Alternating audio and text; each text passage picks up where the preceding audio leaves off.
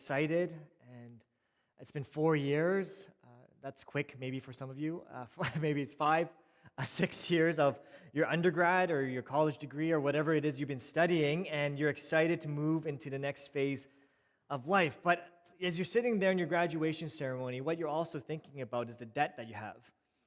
Uh, the $30,000 of university uh, student loans uh, that you have uh, waiting for you, and you're wondering how you're going to pay it off, and you really hope you get that job that you've been looking for, uh, that you interviewed for, that you spent all that time and money uh, trying to, uh, to, to, to get uh, from that degree. But until Robert F. Smith uh, comes into your graduation ceremony, who's an American businessman, that was the next picture. He's a solid American businessman, a chemical engineer, an investor, and billionaire. He shows up and he's giving the commencement speech. And at your ceremony, he announces that he's paying off your debt and your parents' debt for the 400 students that are sitting in that, commence, uh, in that graduation ceremony, equating to $34 million. Imagine how you would have felt, because that's exactly what he did for the 2019 graduating class at Morehouse College in Georgia. As he was there, he said, I'm going to pay off all the debt that you have and your parents' debt so that you can live debt free uh, and you can start afresh uh, in the new life that you, you're, you're receiving in terms of uh, after your university degree. Just like that, your debt is gone. And do you think that the students loved Mr. Robert F. Smith that day, uh, that morning? Can you imagine if you're sitting there, what would you have felt? Do you think those students would be a little bit more generous after that moment? Well, the big idea for us this morning as we go into this text here, and uh, as we continue on in Romans uh, chapter 13, as we continue on with learning uh, from the uh, letter to the Romans, the big idea is this that those loved freely, freely love as well. That those that have experienced and those that have experienced this love, we ought to go and freely love others as well. My hope and desire from the text today is that God will keep fueling your love Lord's Love Church, that this morning that God will feel and reignite your love for some of you that maybe our love has grown cold, gone cold, cold, that he'll reignite our love for God, but also for others around us. And one of the most asked questions that I have with people in the, in the church world, or not, maybe people not in the church world as well, is, you know, what is the purpose of my life? What is God's will for my life? It might be shocking to you uh, this morning that's not to go to more Bible studies or Sunday services or fellowship or life groups or whatever ministries there are out there that our church may be offering. The simple answer this morning is this it's to love God and to love others. What is God's will for your life? Is to love God and to love others. We can overcomplicate the faith so much of what we need to do and things that we have on our mind, things we need to plan for, but the one thing that God calls us to do is to love Him and to love others. And how beautiful would that be for us to learn that love that God has for us and for us to love everyone around us, for us to go and show love for the per- person that's checking out your groceries or the teller at the bank or your classmate or your coworker, for you to live this love that God has given you. What does it look like? How imagine what our city would look like if everyone lived out this kind of love. The last section of scripture uh, that was preached last week in verses 6 to 7 goes like this This is also why you pay taxes, right? For the authorities are God's servants who give their full time to governing. Give to everyone what you owe them. If you owe taxes, pay taxes. If revenue, then revenue. If respect, then respect. If honor, then honor. But here today, this morning, we, we move into this understanding of something else that we owe.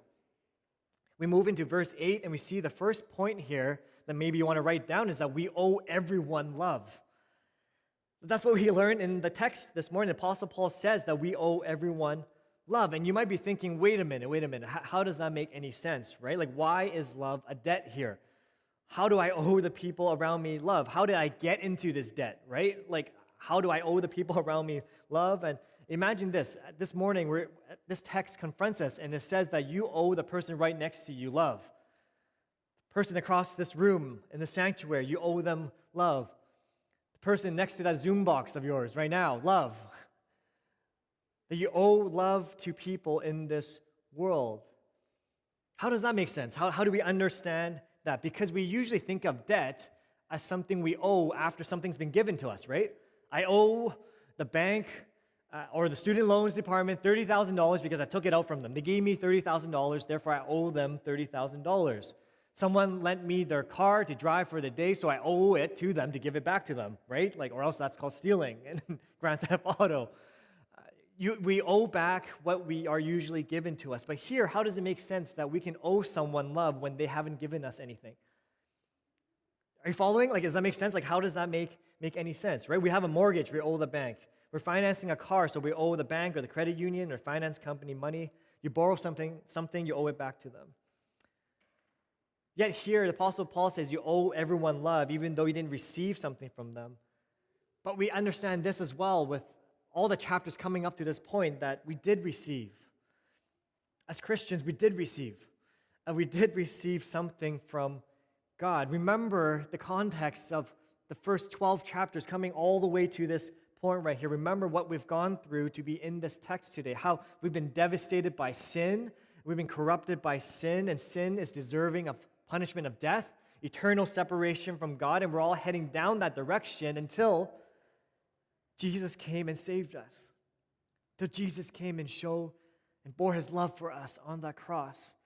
Until he rose again and showed himself victorious that God forgives us of our sins. He removes our guilt. He takes away our condemnation and our shame and our sin, all because of that act on that cross for us. And Paul has this in mind that he received this grace, and people, even though people haven't given Paul anything, he remembers how God gave him everything.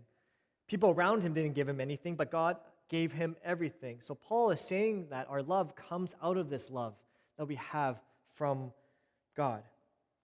So, wait, you might be thinking at this moment, then doesn't that mean that we owe God? Right? Doesn't that mean that we owe God love?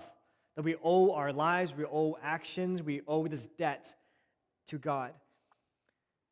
And what I find fascinating here is that the text doesn't allow for that. The text doesn't allow and doesn't say that we owe God a debt. Why? Some speculations. Let's do some theologizing here and getting to our, the biblical mind of understanding this text. Like, like we, we can never, we don't have a debt to God because we can never pay it back. That's not what it's meant to be. We can never pay back this debt. Whatever God has given us, we can never pay it back. The separation we have from God, we can never pay it back. So we don't even dare. We don't even imagine doing it. We can't even take the first steps doing it. We can never pay back the debt of God if we were to think about it in that way. And if we do try to pay it back, if we try to earn our way, we try to make our own path, that God has given us this, and we try to give this back to God, then it wouldn't be called grace anymore. That would just be called a transaction, a business deal, like a mortgage like a student loans, like the car? Is this a deal? And from my understanding of Scripture, we don't have a deal with God. From our understanding of Romans, that we don't have a deal with God. He's been, He has given us His all. He's given us His grace freely, this mercy freely. He has freely loved us with no return, not expecting anything in return. He has freely loved us before we even loved Him in my own family, uh, being an Asian family, I remember during our wedding, it was a fascinating time uh, where within our family, we had to record the people that uh, came to our wedding. It wasn't for my sake, but it was from our parents, or that generation, the grandparents' generation. And what's fascinating with that it was that it wasn't to see or really to thank who came, it was more of to see who came to our wedding and what was given so that when the time comes, we return the favor. That's rooted in the Asian family. It's a weird thing. It's not like, oh, I'm gifting you with something. It's not that I'm really freely giving you a gift. It's more of, it's because you have given me something, I need to transactionally give something back to you. And that's not, I mean, I, I'm, I'm, I can say this because of my Asian background, but I don't think that's love. That's a business deal. That's a transaction. That's not our way of understanding God. That's not our way of understanding God's love. There needs to be a shift away from this kind of thinking, this kind of understanding. We don't go to church in order to pay God back, right? Like God has given us our all, so we pay back our dues and we give Him our time. We don't serve God to pay Him back or to give offering to pay Him back. We don't help our brothers and sisters in Ghana, Togo, and Ukraine just to give back to God as, as a transaction kind of deal to, and to say we did our Christian duty. That's not our understanding of God's love. That's not our understanding of how we have freely received, how God has freely given his love for us. We don't do good to give back to God. No, we, we, we offer and we serve. We go to worship not to pay back, not to pay God back, but because we've experienced this free love. We've experienced this free love and we have this understanding of what God has done, and that urges us and pushes us forward into action. There's a fine line there. There's a difference between those two. And I, I, I like what Origen says. He's an early Christian uh, scholar. Uh, maybe it didn't update, but it says this. He says this Let your only debt that is unpaid be that of love, a debt which you should always be attempting to discharge in full, but will never succeed in discharging. That because of this free love we received, it overflows out of us into the people around us. And in a way, Paul is making sense of this, saying that we have this, we owe people around us this love because of what we have received. And it furthers our understanding uh, by the second part of verse 8 that for, for whoever loves others has fulfilled the law. That loving one another fulfills the law. And the word for fulfill here means to bring to a designated, a designed end. That's, not, that's what the word means. It doesn't mean you have completed it or you are the fulfillment, like you're the missing piece. It means that it brings to a designed end or it brings something into completion. Whether this is fulfilling a prophecy, an obligation, a promise, or in this case, a law, we see it come into completion. We see it come into realization of what it was meant to do in the first place. That's our understanding of fulfillment. Paul is saying here that loving one another comes from this overflowing love from God and it completes the law of what we're meant to do. That as we love, that is the end result of everything that we read here in Scripture. That is the end result of the law. When we're loving each other, that is the completion, the fulfillment of the law. But how can this be? Because, well, we need to understand this the law was meant to draw us back to God to draw us closer to God. It wasn't meant to be a transaction again. It was meant to draw us closer into this relationship to God. The law was meant to be an expression of our love to God and our love to others. Remember what Matthew said, uh, what Jesus said in Matthew 5 17. Do not think that I've come to abolish the law or the prophets, but what? I have come not to abolish them, but to fulfill them. The same word. To bring it into completion, to live out what is actually meant to be. So when we live, when we love, we're living out the purpose of Scripture. So, firstly, we understand that we owe everyone love, but secondly, that when we love, we're living out the purpose of Scripture. That's how we know we're living in God's will. That's how we know we're living in accordance to the purpose that He has given us. Because you see, if we understand this vertical love that we have with God, it overflows into the horizontal. If we understand this vertical love with God, this love of God given to us, this love between us and God, it overflows and spills over into the people around us. In chapters 1 to 11 has demonstrated, Paul has tried to demonstrate to us how much God loves us already. But here in chapters 12 to 16, we see that there's an action to that. There's a, there's a response uh, to that love that we have received. And it continues on in verse 9 here the commandments you shall not commit adultery, you shall not murder, you shall not steal, you shall not covet, and whatever other command there may be are summed up in this one command love your neighbor as yourself. As you're reading this, it seems like Paul's just you know drawing random you know from the from the Ten Commandments, and maybe he is. I don't know, but his point is whatever it is, it's summed up in love your neighbor as yourself. And it might come to you, you might be reminded that isn't this just half of what Jesus has said? Right? Isn't it love the Lord your God with all your heart, mind, soul, and strength? And the second of all is to love your neighbor as yourself. So Paul is saying here, isn't Paul only getting half of it?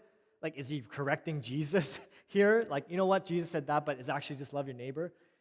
Again, I, I don't think so because he spent the first 11 chapters defining God's love for us and our love for God, how it ought to be, our relationship with God, what it's supposed to look like. And here in, in chapter 13, 12, 13, 14, 15, 16, it's assumed that we understand this love that we have with God. It's assumed that we already experienced this love for God. And, and it, something else we notice here is love your neighbor as yourself. Something else that's uh, often interpreted is that, oh, it means that we need to love ourselves more, right? And I don't think, again, that's what the text is saying here. It's not telling us to love ourselves more, to love ourselves more. Why? Because the passage assumes that we already love ourselves. Do you see that? It assumes that we already love ourselves. And that is hard hitting. That is difficult for me as I see this. Why? As I wrestle with the pain and the suffering in the world, and when I see people not seemingly love themselves, how do we understand this? Perhaps what Paul is saying that no matter what it is that we do, everything we do, the good and the bad that we do to ourselves, it's actually out of our own pleasure. It's, out of, it's actually out for our own benefit. It's actually for the sake of ourselves. The good and the bad, listen to me well, that no matter what it is that we're doing, the good and the bad that we do to ourselves, it's actually out of a love for ourselves. That is already assumed here. That it's not like, don't tell yourself, he's not saying go love yourselves, because he was saying you actually love yourself a lot. A lot, which is why you're doing what you're doing. But what Jesus has, has commanded and shifted and changed us is the way that you love yourself, the intensity of which you love yourself, you are to go and love your neighbor. That, that blows my mind. That astounds me. The way that we love ourselves, the way that we express love, and the way that we want to be loved, that, that's the intensity we ought to be loving other people. Maybe Luke 10, the parable of the Good Samaritan, would help with this. An expert of the law asked Jesus, What must I do, right? What is God's will for my life? What must I do to inherit eternal life? Jesus answered, Love the Lord your God with your, all your heart and all your soul and all your strength and all your mind. There it is. And second of all, love, and, the first, and second is the same as this love your neighbor as yourself. Then in Luke 10 29, the expert of the law replies, But he wanted to justify himself. So, so he asked Jesus, Who is my neighbor, right? Like, who is it that I need, actually need to love? Who can I put into a category? So Jesus tells the parable that a priest walks by, this man that's injured, it doesn't help him. A Levite walks by, doesn't help him. But a Samaritan stops. And Jesus asks them back, Who do you think is the good neighbor here? The answer, the one who had mercy on him, the person that was on the, lying, lying for dead on the ground there, the one who showed love. There is no discrimination, you see, in our way of loving one another. There's no discrimination in who we are to love. The intensity at which you love yourself, we're to love everyone. Everyone, because we owe this love to people around us. This could be the person at our church, could be someone that's not a part of our community. Perhaps it's someone that you're not used to loving and find difficult loving. It's the same for that person in a way that you express your love to them as well. That's whoever it is that we ought to have this love for them. People that are lovable and people that are, that are difficult. Love them in the same intensity that you love yourself. And that is a difficult teaching. That is so hard as I'm standing up here preaching this for us to live out. But understanding, experiencing God's love enables us to go and to do this and to love others in the same way. By living out this love, we fulfill the law, we bring it to completion. We live out the purpose of what this law has meant to be for us. So the question for us is do you love others as you love yourself? Do you love others in the same intensity that you love yourself? Are you increasing in your love for others? And I love this yesterday. I, I, was tuning in and out of our life group, and someone in our life group yesterday said, Sorry, uh, sorry for being late for coming into our life group. And the reason why, why, why he was late was that he was outside uh, talking to his neighbor whose mother just passed away. Literally that morning, with the ambulance and the fire trucks and the police all right there. And I was thinking in my mind, don't you ever be sorry for loving your neighbor. Don't you ever be sorry for loving your neighbor, for being Christ to them, for, for, for, for being and being present and being there for the people around you. That we ought to be loving the people around us with the same intensity in which we love ourselves. With the remaining time, I want to tackle this question is how do we know that I actually love God? How do I know that I'm actually following God? How do I really know that I love God or not? Because if we don't get that right vertically, it won't spill over horizontally. Two thoughts and perhaps two passages that might help us. The first one is from Matthew 10:37. Jesus says this, anyone who loves their father or mother more than me is not worthy of me. Anyone, anyone who loves their son or daughter more than me is not worthy of me. This reminds me of what, uh, what, what, what, uh, what uh, my son said to me yesterday. I had some time with him alone at home, and I was like, hey, Cohen, you know, am I your number one? And he was like, yeah, you know, you're my number one. I'm like, yes, you know. Um, and then, and then he's like, wait, no, wait a minute, you're actually number two. I'm like, what? Who's number one? He's like, God, of course. That's what he said to me. I'm like, wise man, wise guy. Uh, but here, I think this passage speaks into that. What is Jesus really saying? It's not about the law here, where there's a law that you have to love your father, your mother, your son, or your daughter. No, it's not about a law. It's actually about how you value them, right? It's about actually how, where you place them in your life. How do I know if I love my wife, my son, and my daughter? Well, not because the law says so or something forces me to do it, because the law doesn't change people's hearts, anyways. We see that. I know I love them when I see them as my treasure as I see them to be valuable to me. And in the same way, here, you know you love God when you place Jesus above everything. You know you love God when you choose Jesus above, above everything. You love God when Christ becomes your all surpassing treasure in life. That's when we know, without a doubt, that we love God. Another passage that might help us is 1 John 5 1 to 7. Everyone who believes that Jesus is the Christ is born of God, and everyone who loves the Father loves his child as well. This is how we know that we love the children of God, by loving God and carrying out his commandments. In fact, this is love for God, to keep his commands, and his commands are not burdensome. For everyone born of God becomes, uh, overcomes the world. This is the victory that has overcome the world, even our faith. Who is it that overcomes the world? Only the one who believes that Jesus is the Son of God.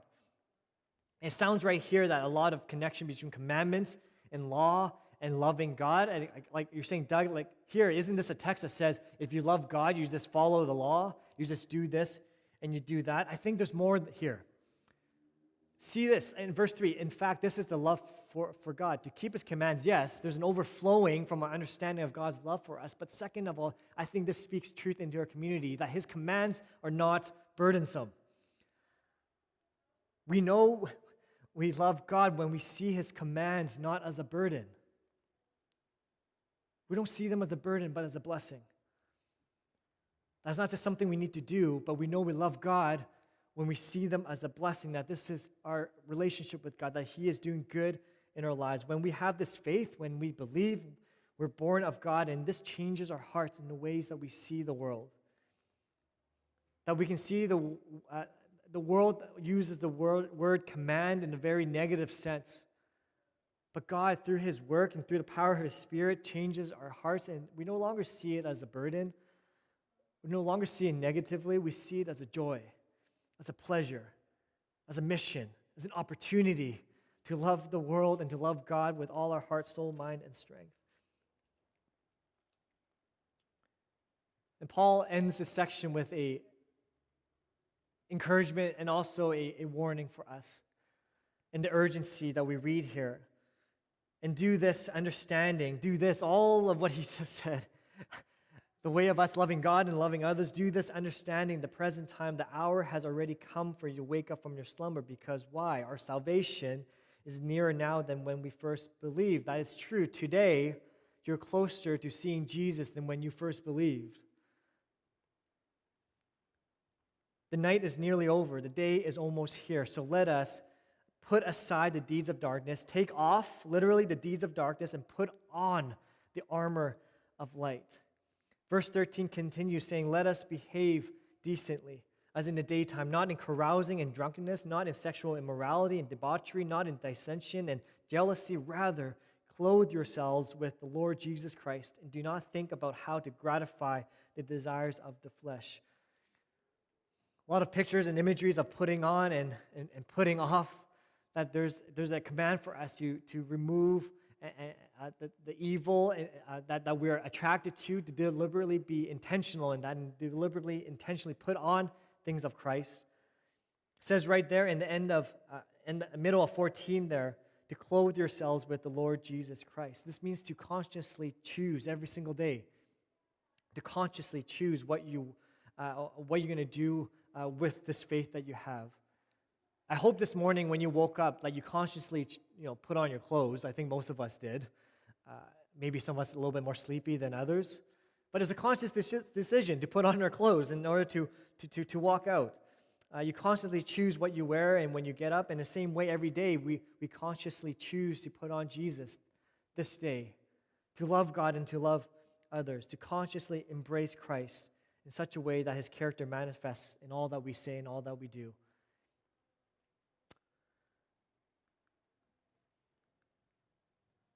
My son has been asking a lot of questions about heaven lately. Challenging questions, questions that volumes and volumes has been written by such a simple question from a five year old. What's heaven going to be like? What's, what's going to be in heaven? Is Bobolink Park, the park right beside his school, going to be there? Or what about the Nintendo Switch? You know, is that going to be in heaven? About my friends at school? Are my friends in school going to be at heaven? And as I was thinking about that, uh, thinking about heaven, I have a question for us here this morning. I was inspired by a talk that Francis Chan gave, and he asked this question as well. That if we had everything in heaven, if we had nothing else in heaven but Jesus, would that be enough for you? If we had nothing else in heaven but Jesus, would that be enough for you? If it was just you and Jesus forever, is that going to be enough? That's a real challenging question. The way that we answer that question affects our faith in the way that we live it out. See, church, we're called to love Jesus with all our heart, mind, soul, and strength, to be lovers of Jesus. How beautiful would it be for our whole church to be known for this love of God and that will spill out to the love of others. People will see us and be like, I don't know about these Lord's love people. I don't know about this God that they believe in, about this Jesus and Holy Spirit and the Trinity and how church works all together. But what I do know is that they sure love God. how would that change our neighborhood and our community that we're a part of? Because do you know how we attract people to Christ? Do you know how we win people over with the gospel? It's not necessarily with doing more, it's by showing love. It's by loving each other in the way that Christ has loved us. Your acts of love speak without words. Your acts of love speak without words. And when we love one another, there's an evangelistic purpose to it too, and people will come to see that there's something different about this God that we follow, something different with this God that we believe in. I'm ending now. I know we're running low on time here, but we're entering into two weeks of new restrictions. Uh, and I know it's a difficult time for, for many of us as you're thinking about this time. And last night I was about to have dinner and uh, receive a message uh, in our welcome team chat that there was Lysol wipes. Uh, that there were Lysol wipes down at Walmart and Grandview Highway, and literally I was halfway through my bite and I dropped it, and just like, "What's going on?" I'm like, "I'm leaving," you know, and I headed headed out. Uh, I drove all the way down, and I bought a Lysol wipe. And as I was buying this Lysol wipe, I was reminded of this passage here. I was thinking of our church. I was thinking of our community. I was thinking about how coveted these Lysol wipes are I was thinking about how uh, important they are in our time and right now. And I felt like what God was saying to me was love your church. And this morning I'm saying, I owe you. I owe you love. I owe you the love that God has called me to live, not because I expect anything back, not because I want anything back, but we owe each other love. And I, I'm saying here this morning, I owe you love so, on your way out this morning, uh, I bought a pack for each family uh, here that you will grab a Lysol wipe and you be blessed and that you be reminded. It's not very many wipes, but I hope it will be good for at least for the next two weeks. For those of you online, there's one waiting for you too. There will be a pack for you. Uh, I'll make sure I'll leave these uh, outside for you guys. And I wrote down here, bless you, go love freely, Romans 13, 8 to 10. Go love. Let's pray. Father, we thank you for the love that you've given us and the love that you have shown. And I pray, God, that you would call in us to love others in the way that you have loved us. May it not be an obligation, may it not be a task, but may it overflow from our heart and from our soul. May we experience the deepness of your love today and forevermore. In Jesus' name we pray. Amen.